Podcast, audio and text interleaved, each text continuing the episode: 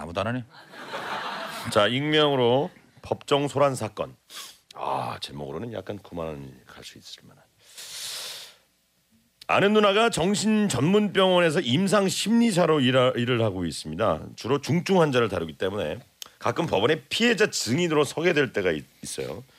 지난달에도 법원에서 출석 통보장이 날라와서 법정에 서게 됐대요. 들어가서 신분증을 제출하고 증인석에 앉은 누나는 증인 선서를 하고 떨리는 마음으로 자리에 착석을 했는데 판사님의 표정이 심각하더랍니다. 그러면서 누나에게 물었어요. 증인 주민번호로 대보세요. 주민번호. 누나는 너무 긴장한 나머지 주민번호를 더듬거렸어요. 네?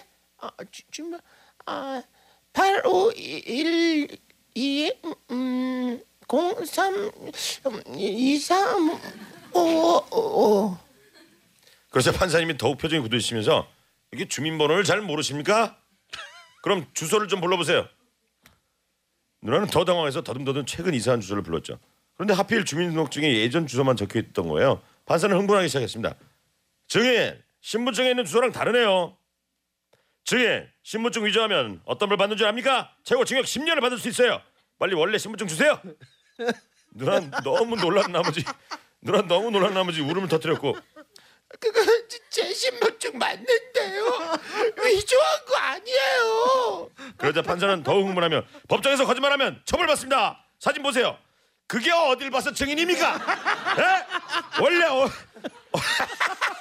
원래 어 원래 신분증 얼른 가져오세요. 이거 가져가고요. 이게 어딜 봐서 당신이야 지금? 누나는 우는 상태로 계속 말을 했어요. 어, 판사님 이 사진 저 고3 때 찍은 사진이에요. 죄송합니다. 최근에 사진 찍을 시간이 없어서 사진을 못 바꿨어요. 이게 죄가 될 줄은 몰랐어요 죄송합니다. 누나의 고3 때 모습은 흡사 우피 골드버거를 닮았거든요. 지금은 그때보다 22kg 감량하고 그냥 여자 얼굴이 되어 있지만 도저히 같은 사람이라고 믿을 수 없을 정도였어요. 판사님은 그 얘기를 듣고 다시 신분증을 보시더니 살짝 당황하며 어? 그래요? 그치? 혹시 성형했습니까? 그, 그 누나는 여전히 울면서 대답했어요. 아니요 견적이 너무 많이 나와서 못했습니다 저 맞아요 그 대답을 들은 검사와 변호인, 판사님 모두 갑자기 웃음이 빵 터졌대. 웃던 판사님이 사례가 걸려서 한참을 말씀을 못하는 바람에 결국 법정은 10분간 휴장이 됐었다고 합니다. 아.